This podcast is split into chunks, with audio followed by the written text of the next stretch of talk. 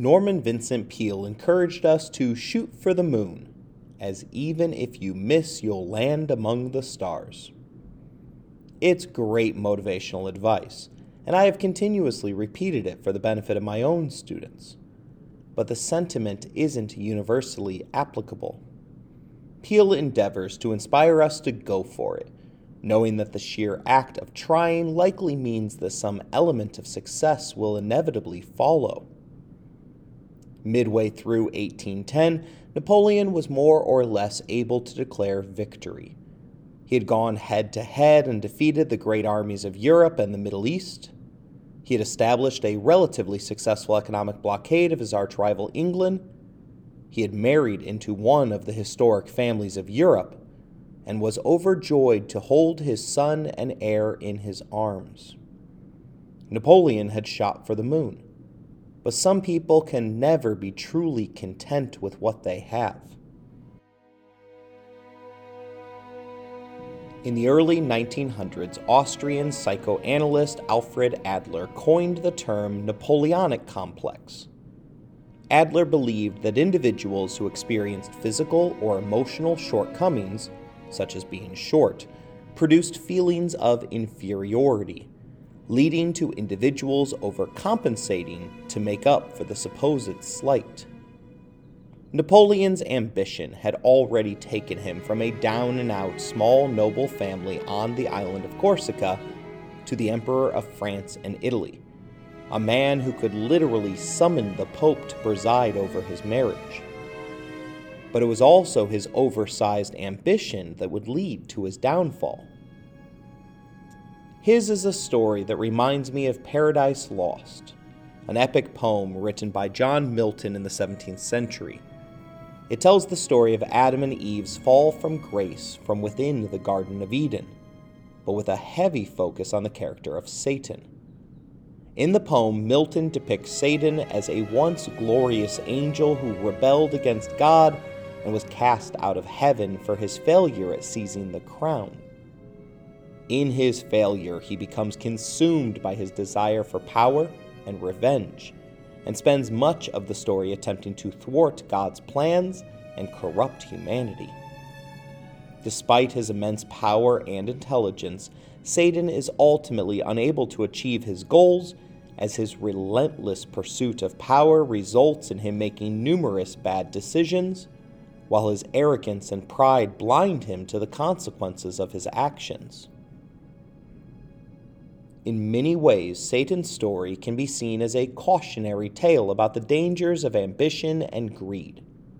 Satan's unquenchable thirst for power leads him to make choices that ultimately result in his downfall. Napoleon may not have been sent to hell, but life in exile can seem pretty close to it.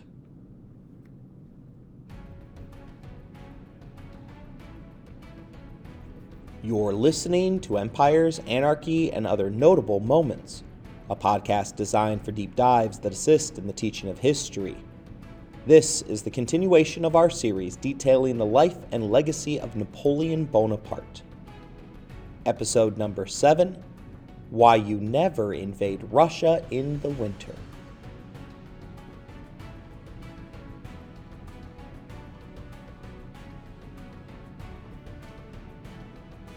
Unsuccessful in his attempts to cross the Channel, Napoleon decided to play the long game regarding England, establishing an embargo on the import of British goods in any land from which he ruled. Even though Britain couldn't summon the men at arms to defeat General Bonaparte, they were more than willing to subsidize other nations' efforts at revolting against the French. They had previously paid both Russia and Austria to attack the Corsican and in 1810 had begun to fund a successful insurgency within Spain. Historian Frank McLynn, our main source for this series, tells us that Napoleon thought that a determined assault on England's export trade would lead to economic collapse. This would have two effects. Britain would be unable to subsidize its continental allies, and revolution at home would force her to the peace table. But sanctions are notoriously ineffective oftentimes taking decades before showing any progress. They also tend to hurt the wrong people, as the inevitable increase in price of goods and services are most acutely felt by the poor. The empowered decision makers, on the other hand, tend to be completely immune to the consequences. The British initially laughed off the blockade, merely shifting their trade to their impressive slate of colonies throughout the world.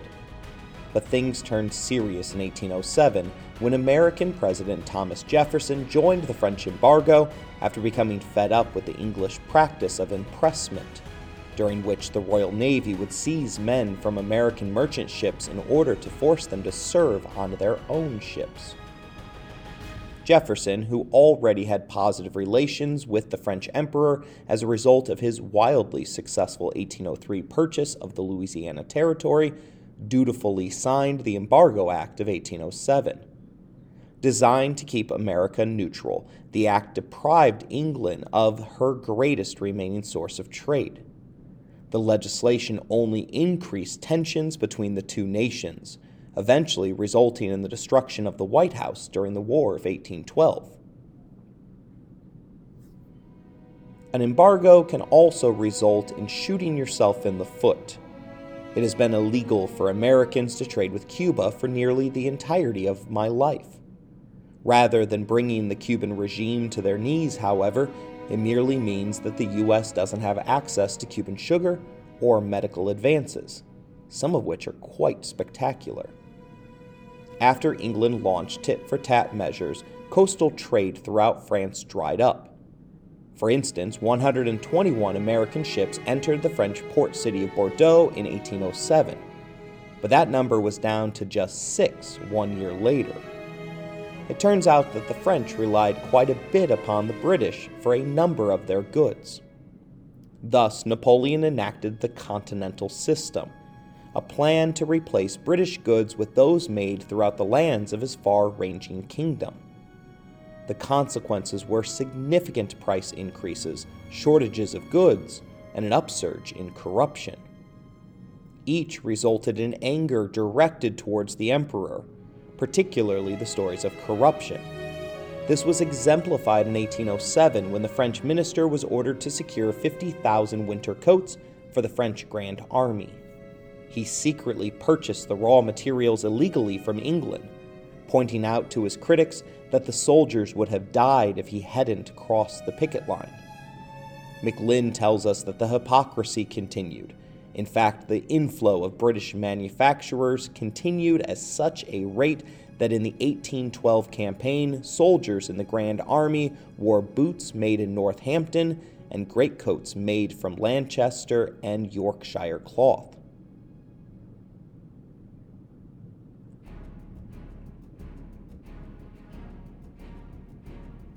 England received a respite from the blockade when the insurgency began in Spain. The newly crowned Spanish government, led by Joseph Bonaparte, was unable to sustain communication with its Latin American colonies, opening the door for England to begin to serve as their chief supplier. Realizing that his policy was a failure, Napoleon pulled a U turn, making it legal for France to import British goods. From there, the Frenchmen would be allowed to pass them on to the rest of Napoleon's empire at exorbitant prices. Mass resentment consumed the Corsicans' allied nations.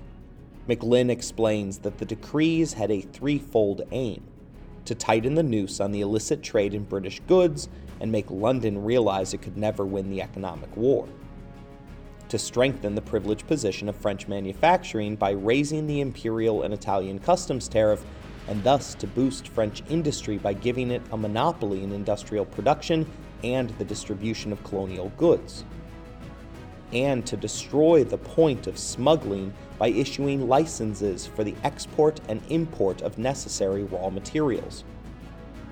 Faced with a trade that he could not stop, Napoleon in effect turned smuggler himself.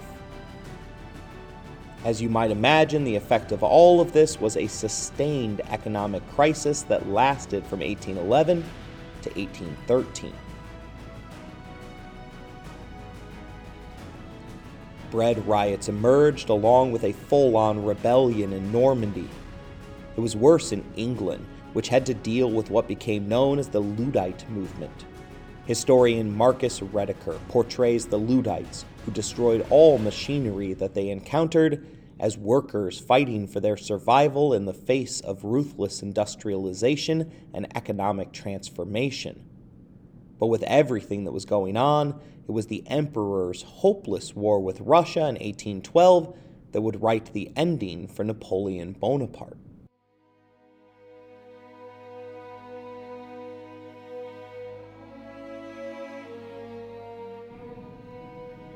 The emperor had twice fought and defeated Russian Tsar Alexander I, a known schizophrenic. The two had become somewhat friends after meeting at Tilsit in 1807. But by 1811, Napoleon was furious that his counterpart was refusing to enact the continental blockade of England, as London remained the only buyer of Russian corn, hemp, wood, potassium, leather, and iron. Rather than letting the trade drag on, Napoleon incorrectly concluded that war with Russia was the only solution for beating England.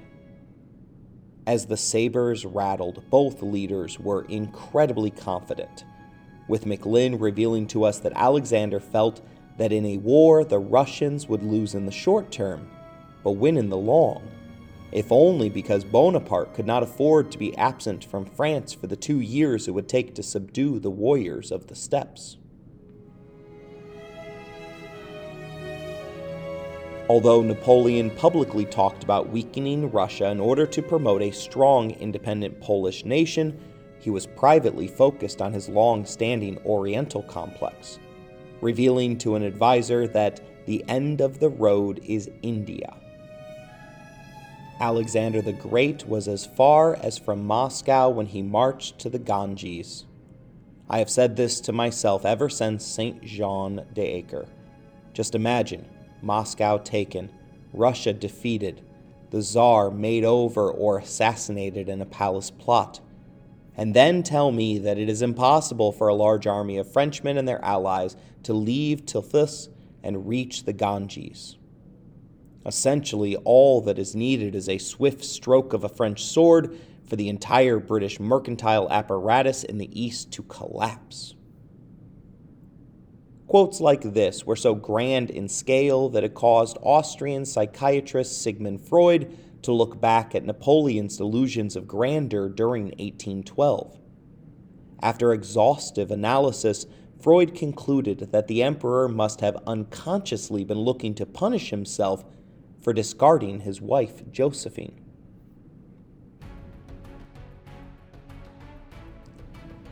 War planning began on January 13, 1812, with the securing of enough provisions to feed a 400,000 man army over the course of 50 days. Rather than focusing on mobility, which had been his calling card as a general, Napoleon sought to overwhelm the Tsar. This was largely due to the miscalculation that Russia would give up once it saw what Napoleon had lined up against them. In reality, however, the Russians were more than adequately prepared to engage the French on the battlefields of their choosing. The emperor even made peace with Turkey so that he could concentrate all of his forces against the oncoming French. By the time Napoleon reached Danzig, Poland, his army had swelled to an absurd 675,000 men.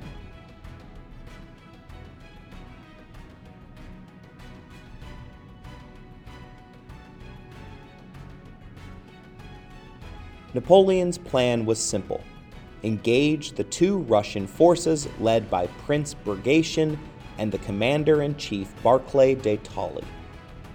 He would then envelop the forces in order to sue for peace. He told confidence that the entire thing would be wrapped up in 12 days' time. McLynn tells us that it was a good plan, but it depended on exact timing, close communication, and secure lines. Most of all, it envisioned blitzkrieg warfare. But Napoleon's previous victories had all been won with smallish armies operating over smallish spaces. He had never tried to coordinate vast armies over distances of hundreds of miles. In other words, it was fatally flawed from the beginning. Although they had the 50 days worth of rations for 400,000 men, no one had yet figured out how to transport them to the front. Napoleon, now aged 40, traveled in a six horse coach, complete with a makeshift couch and desk so he could continue running the empire from the front. His inability to delegate was one of his many Achilles' heels. During one battle in 1813, he was interrupted from directing the troops in order to approve the expenses of the Commissioner of St. Malo, who was back in France. The bureaucracy traveled behind their emperor in 52 separate coaches.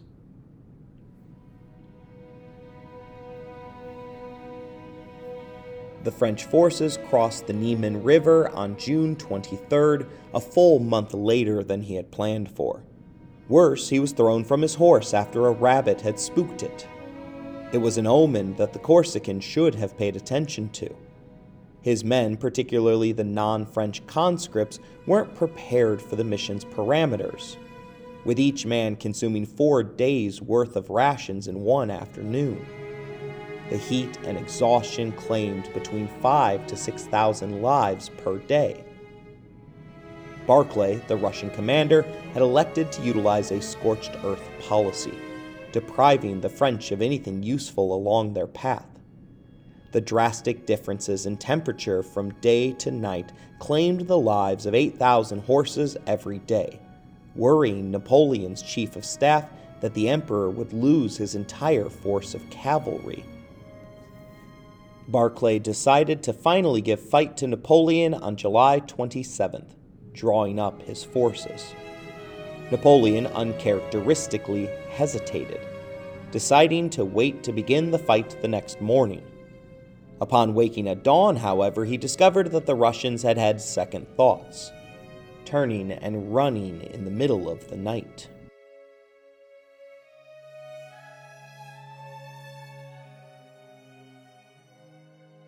As they passed through the city of Vilna, the French determined that more than 100,000 of their soldiers were missing. The discovery came before a single pitched battle had occurred and had thrown the Emperor's strategy for a loop, preventing a decisive victory. The French forces remained 20 days away from Moscow and set out to capture the key city on August 11th. Three days later came the battle for Smolensk. Down to 175,000 effectives at this point, Napoleon's army wasn't much larger than his foes' combined 125,000.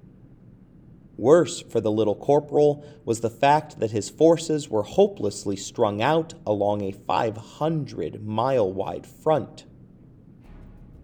Historian David Chandler tells us that the Battle of Smolensk was the first real combat of the Russian campaign of 1812. The fight was indecisive but costly. The Russians suffered losses of about 10,000 killed, wounded, or captured, and the French about 8,000. The principal reason for such losses was that the 40 year old Napoleon was clearly past his prime ordering unimaginative, slow frontal assaults, the kind of which he had always avoided in the past. The Russian prince wanted to defend the city for a third day, but Barclay knew that they risked being surrounded. He pulled rank on the prince, deciding to live to fight another day.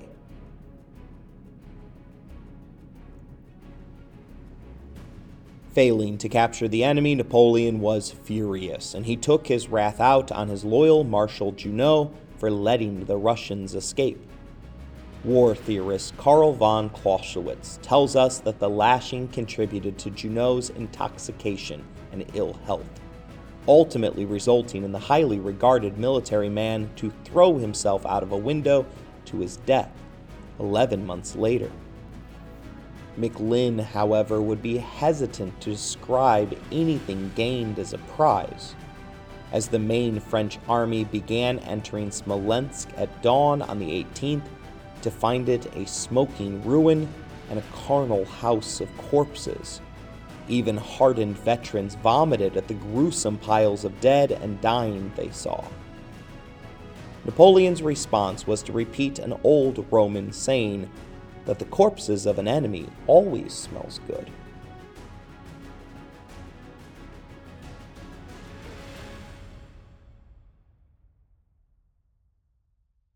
He remained in the devastated city for two weeks, fully expecting the Tsar to see reason and offer peace terms. But no one came seeking parley. Looking back on his life, Napoleon would claim that deciding not to winter in Smolensk was the greatest blunder of his life. At the time, he was determined to reach Moscow, telling as much to another of his highly regarded marshals, Murat, who was so distraught at the idea of continuing the campaign that he willingly exposed himself to shell fire later that night, hoping perhaps to end his misery before the army departed again. Moscow was 270 miles away, and McLynn shares the general's thinking that if the Tsar would not fight for Smolensk, he would surely fight for Moscow. But the urgency was more than that. The emperor had left behind a nation in the midst of an economic crisis. Now, more than 1,500 miles away, he was determined to force a peace agreement upon the Tsar so that he could return to his seat of power. They departed from the smoldering city on August 25th. Almost immediately, horses began to die by the thousands, as the Russian policy of scorched earth left them nothing to graze upon. One division reports that it had lost 86% of its entire company of horse, despite having fought just one battle during the campaign. They couldn't have known it, but five days earlier, the Tsar had decided to abruptly change tactics, firing Barclay and appointing Michael Kutuzov to the head of the Red Army.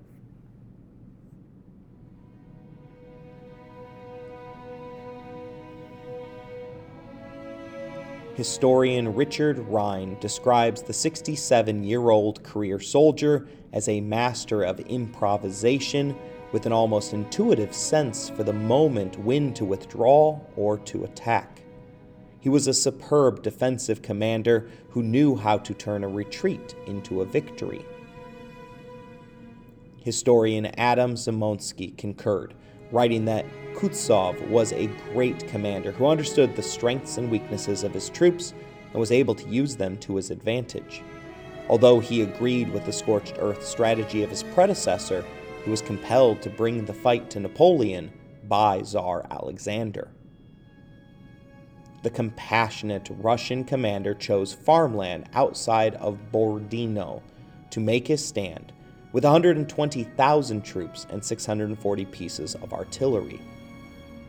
Napoleon had merely 10,000 more troops than the enemy arrayed against him, less than a third of what he had begun the campaign with. Worse, most of his men were sick, exhausted, and half starved.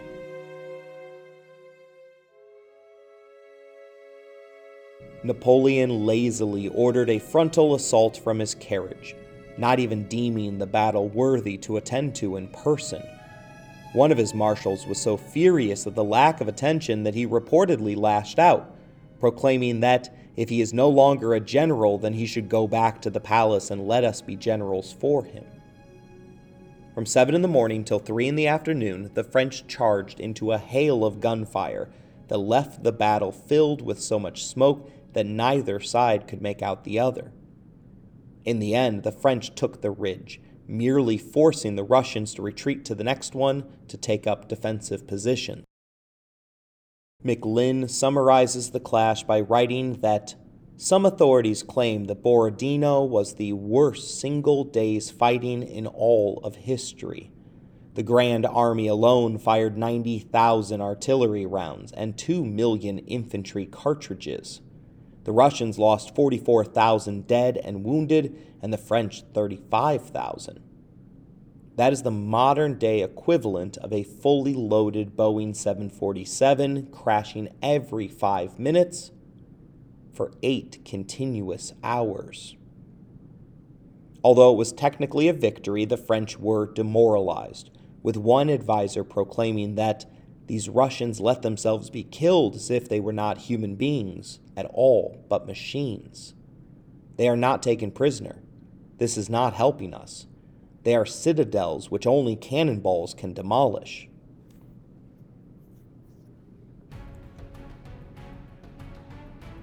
That night, the Russian force once again retreated, allowing the exhausted and bewildered French to reach Moscow after a grueling seven straight days of marching. They arrived not to a magnificent city whose population was believed to have been around a quarter of a million, but rather a ghost town that had been utterly abandoned in the wake of their arrival. Historian Dominic Lieven describes the scene as such. The French entered a city in which 75% of the buildings had been destroyed by fire. Corpses of men and animals littered the streets. So great was the stench that the invaders were forced to stuff cotton in their nostrils.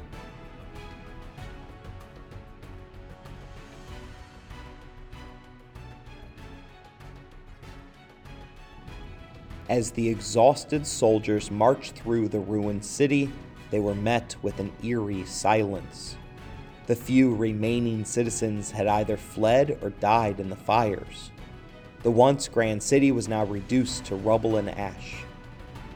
Historian Adam Zamoyski describes the devastation in his book 1812 Napoleon's Fatal March on Moscow by writing Moscow was a city of the dead, with corpses lying everywhere and nothing left alive or untouched by the flames.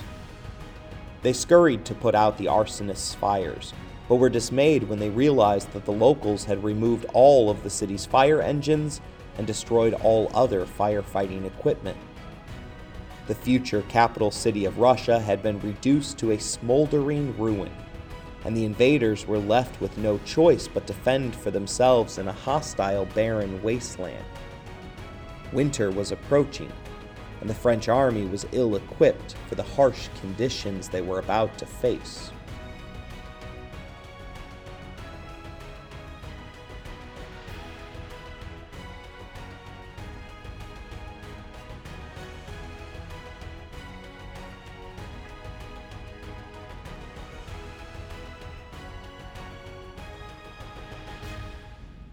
Napoleon still remained undeterred, however, and took up residence in the Kremlin, waiting to receive the inevitable summons to treat with Tsar Alexander.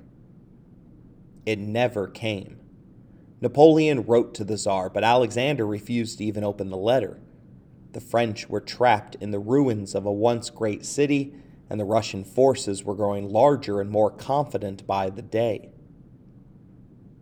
the Corsican dithered in Moscow for 35 days before ordering a retreat back into Poland on October 17th. But by this time, peasants had taken up arms, outraged at the treatment that they had been subjected to. They weren't so much anti French as they were angry at the world. Russia's policy of destroying everything that could be used directly affected the Russian citizenry. Rather than fighting on behalf of their own people, the Russians had decided to inflict pain upon them in their efforts to defeat the French. The guerrilla groups that formed were among the most brutal bands in history. One splinter group preferred to lure in groups of Frenchmen by offering them food and drink before slitting their throats as they slept.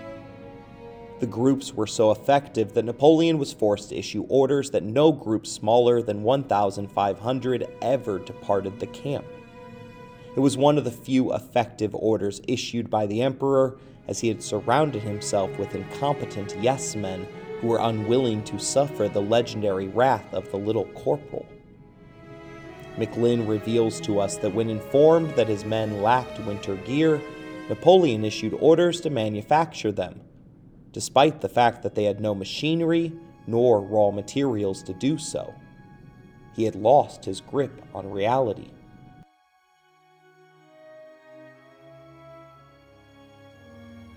The French retreat during the winter of 1812 is one of the most harrowing journeys ever recorded. Although Alexander desired that General Winter, as the Russians referred to it, had the privilege of finishing the French off, the Tsar pushed Kutuzov to pressure the enemy. The first engagement nearly killed Murat, Napoleon's most talented commander. It didn't help that the emperor had allowed the survivors of Moscow to carry immense hoards of stolen treasure with them in order to prove to those who didn't believe that the Russian campaign had been a victory for the Frenchmen. They had to retrace their steps over land that had been ruined by the Russians, land so bare that a crow flying over it would have had to have brought its own provisions. Their path included once again crossing over the battlefield of Borodino, McLynn writes that psychologically this had a disastrous effect on morale. Although the men tried to shield their eyes, they could not avoid the sight of the 30,000 corpses on which wolves had fed, the immense tomb like open grave into which bodies had been shoveled, the wheeling of carrion crows in the sky, or the stench of myriad rotting corpses. They walked directly into the path of the vicious peasants who would nip at the army's edges, capturing soldiers that lagged behind in order to boil them alive or impale them on stakes. They were so sadistic that they would purchase French prisoners from the Russians in order to pull their eyes out, take turns hammering nails into their hunger stricken bodies, or to drive stakes down their throats.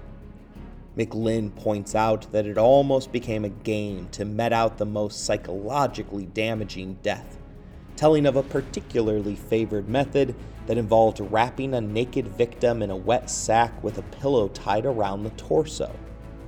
Villagers would then vie with one another to beat the stomach with hammers, logs, and stones, so that the internal organs were crushed, but no marks were left. It therefore is no surprise the most Frenchmen attempted suicide rather than be caught by the peasants or the Russians.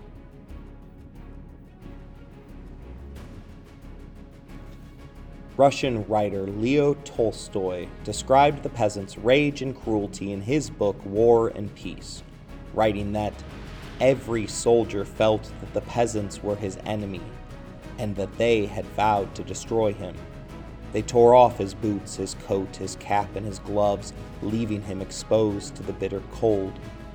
They would chase the soldiers and then strike them from behind, and if they fell, they would be stabbed with a pitchfork or hacked with an axe. And Dominic Lieven described a similar scene in his book Russia Against Napoleon, detailing that the wounded and the prisoners were dragged off to a barn and systematically bayoneted or shot. The screams of the dying and the howls of the triumphant murderers echoed across the snowfields.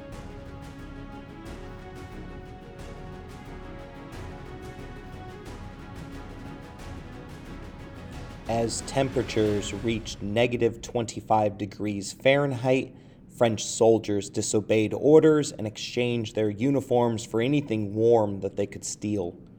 McLynn tells us that Napoleon's once proud host was on the verge of extinction even before it reached Smolensk. They abandoned their loot and then their weapons, eventually becoming a rabble of refugees. They marched for 14 hours a day, desperate to put some distance between themselves that the pursuing Russians commanded by Kutuzov. On November 17th, the Russians launched a major assault, and Napoleon put his Imperial Old Guard, a group that he referred to as his immortals in reference to the Persian Emperor Xerxes' elite guard. No historian understands why Napoleon was so reluctant to use this elite group of warriors, but they saved his skin on this day, sending a signal to the Russians that there remained some fight left in the walking dead.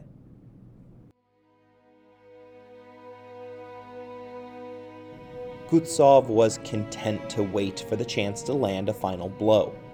It also helped that he knew that the bridges needed to cross the upcoming river had already been destroyed. Thus, the French were surrounded with little to no hope, as they had been ordered to abandon all siege equipment in their desperate attempt to escape their fate. Convinced that it truly was the end, Napoleon ordered that all state papers should be burnt along with the remaining French tricolor flags. Thankfully, General Eble had disobeyed the earlier orders to abandon the heavy equipment, saving two field forges, two wagons of charcoal, six sapper tools, and bridging equipment. Upon hearing that a semblance of hope remained, the little corporal seemed to wake up and ordered a number of dramatic feints designed to confuse the enemy, keeping it at bay while Eble's men dismantled enough houses to utilize the wood to reconstruct two 300 foot bridges to cross the river. These men, like most bridge builders and engineers in modern armies, are true heroes, suffering 24 hour shifts standing in freezing water in order to put in the trestles and planking required to save the lives of their comrades. Although he urged the camp followers to immediately cross after the army, they refused in fear of the wobbling bridges. It was only when Eble set the detonations that the half dead rabble surged across, resulting in the tragic death of perhaps 10,000 in the explosions that followed. Worse, more than 30,000 were left on the other side of the river. There was no quarter given, and they were quickly and ruthlessly dispatched by the Russians.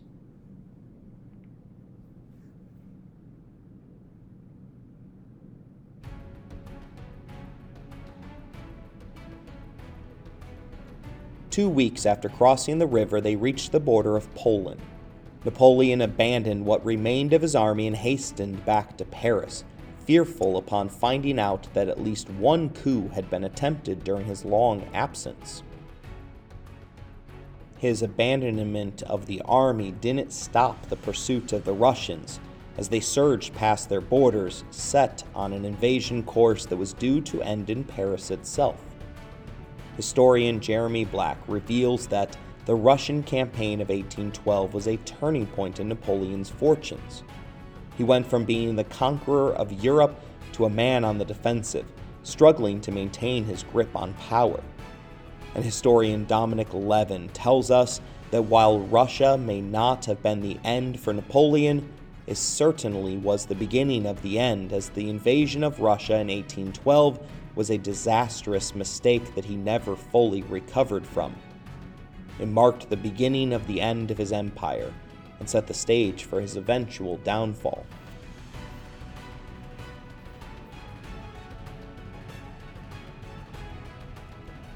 Napoleon arrived in Paris around midnight on December 18th.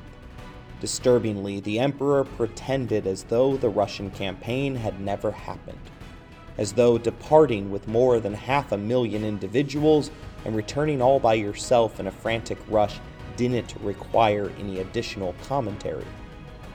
As part of his psychopathic behavior, he ordered a number of parties in order to support his lies that the campaign had been a great victory. McLynn tells us the following about the absurd loss of life that Napoleon attempted to cover up, writing that 370,000 French troops perished on the battlefield of cold and exposure or disease. 200,000 more were taken prisoner or deserted, and in the light of what has been said about partisan atrocities, there need be no serious debate about their probable fate. The frightful loss of life can be gauged from one single statistic. The Imperial Guard, 47,000 strong, had not been involved in the heaviest fighting, but returned with just 1,500 men alive. Numbers such as that are impossible to cover up, and the truth began to emerge as word reached Paris in early January that the forces of Tsar Alexander were in the process of invading Prussia.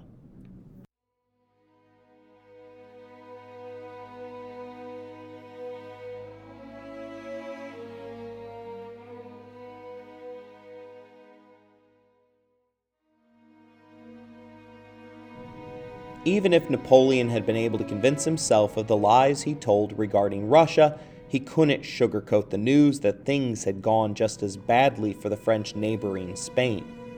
His brother Joseph, the crowned king, had been chased out of Madrid by a combination of angry Spaniards and the British forces under the command of Lord Wellington. Napoleon, always hoping to use the military as the answer to every single question, spent the first few months of 1813 preparing his forces for yet another campaign. Once again, the little corporal was back at his absolute best for the onset of this war. But although he was victorious in a string of battles, he was unable to earn a decisive victory by enveloping the enemy forces. The reason for this was his complete inability to recover from the army's loss of more than 200,000 horses in Russia.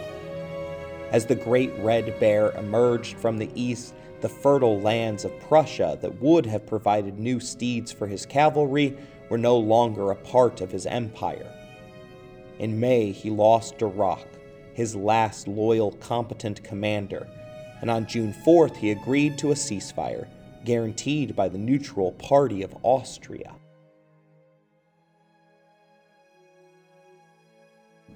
Of course, you and I both know that Austria wasn't really a neutral party.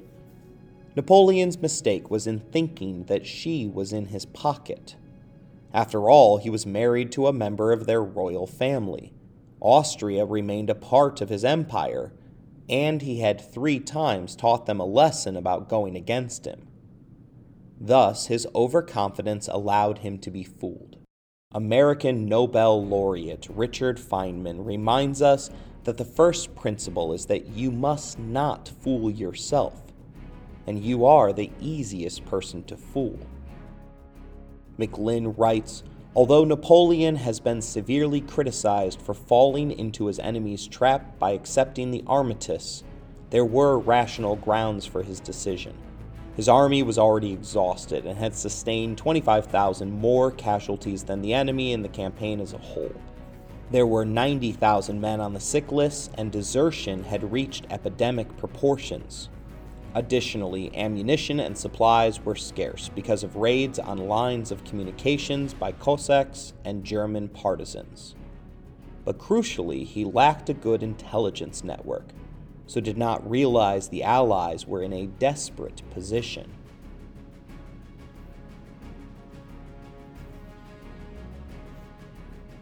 Austria put forth Prince Clemens von Metternich, an Austrian diplomat and statesman. Metternich had begun serving as Austria's foreign minister in 1809. He had also been the one who had sealed Napoleon's marriage agreement. Behind the scenes, however, Metternich's opposition to Napoleon stemmed from his belief that the French emperor was a threat to the existing political order in Europe. He saw the Corsican's conquest as a challenge to the traditional system of dynastic rule and sought to contain his ambitions through a series of alliances and coalitions with other European powers. Above all, Metternich believed that Europe was better off with an equal balance of power among Europe's leading powers, fearful that when France sneezes, Europe catches a cold.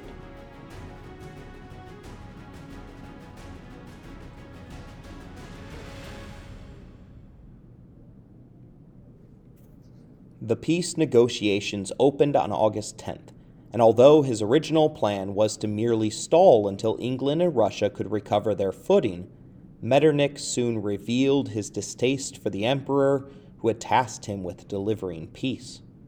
The first terms proposed were a rolling back of the map to the lines of 1796, effectively erasing all of Napoleon's continental conquests.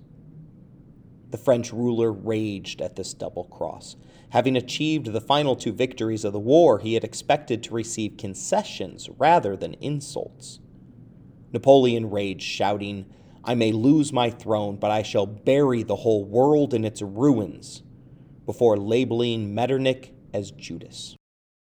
On the next day, Austria joined England and Russia in the immediate resumption of the war despite the number of their forces, which swelled considerably with the introduction of Austria, the Allies hesitated, showing that they had properly learned the lessons from both Spain and Russia. Working together, they jointly settled on a war of attrition, agreeing to retreat and scorch the earth any time they found themselves face to face with a Bonaparte led army.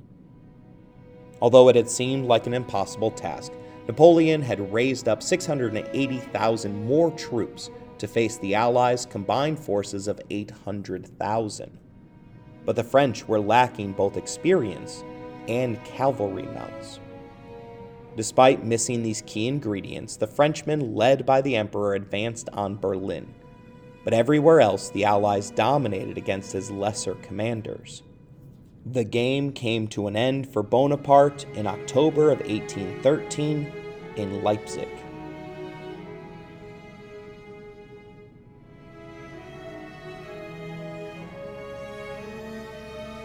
The Battle of Leipzig, also known as the Battle of Nations, was a decisive battle fought in October 1813 between the coalition armies of Russia, Prussia, Austria, and Sweden against Napoleon's French army. It was the largest battle of the Napoleonic Wars, with over half a million troops involved. It also resulted in a crushing defeat for Napoleon. The battle took place over four days, from October 16th to 19th, in Saxony, Germany. The coalition forces vastly outnumbered Napoleon's army, which remained exhausted and demoralized from the disastrous Russian campaign of 1812. Historians have described the battle as a turning point in the Napoleonic Wars, with many attributing Napoleon's defeat to his overconfidence and tactical errors. According to historian Andrew Roberts, the emperor's refusal to consider an orderly retreat or to use a more defensive strategy was rooted in his supreme confidence in his own genius. Despite his best efforts, the little corporal was unable to break through the coalition lines and was eventually obligated to retreat. The battle resulted in over 100,000 casualties, making it one of the bloodiest in history up to that point. The defeat at Leipzig marked the beginning of the end for Napoleon's empire. It opened the door for the coalition forces to invade France and ultimately led to Napoleon's exile to the island of Elba in April 1814. Zamoyski describes the battle as the turning point in the fortunes of the Napoleonic Empire. In the words of General Blucher, one of the coalition commanders, the Battle of Leipzig has buried all the glory of Napoleon. He has been defeated, and we are now free.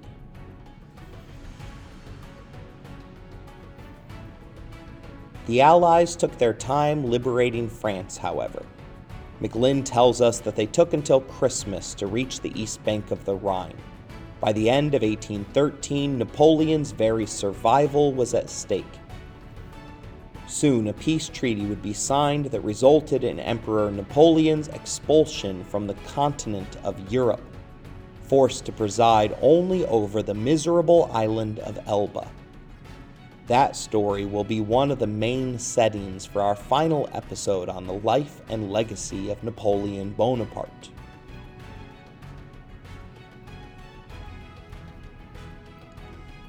I hope you enjoyed this episode. If you want to interact with the show, you can email us at resourcesbylowery at gmail.com. If you would like to financially support the show, please look in the show description for more information.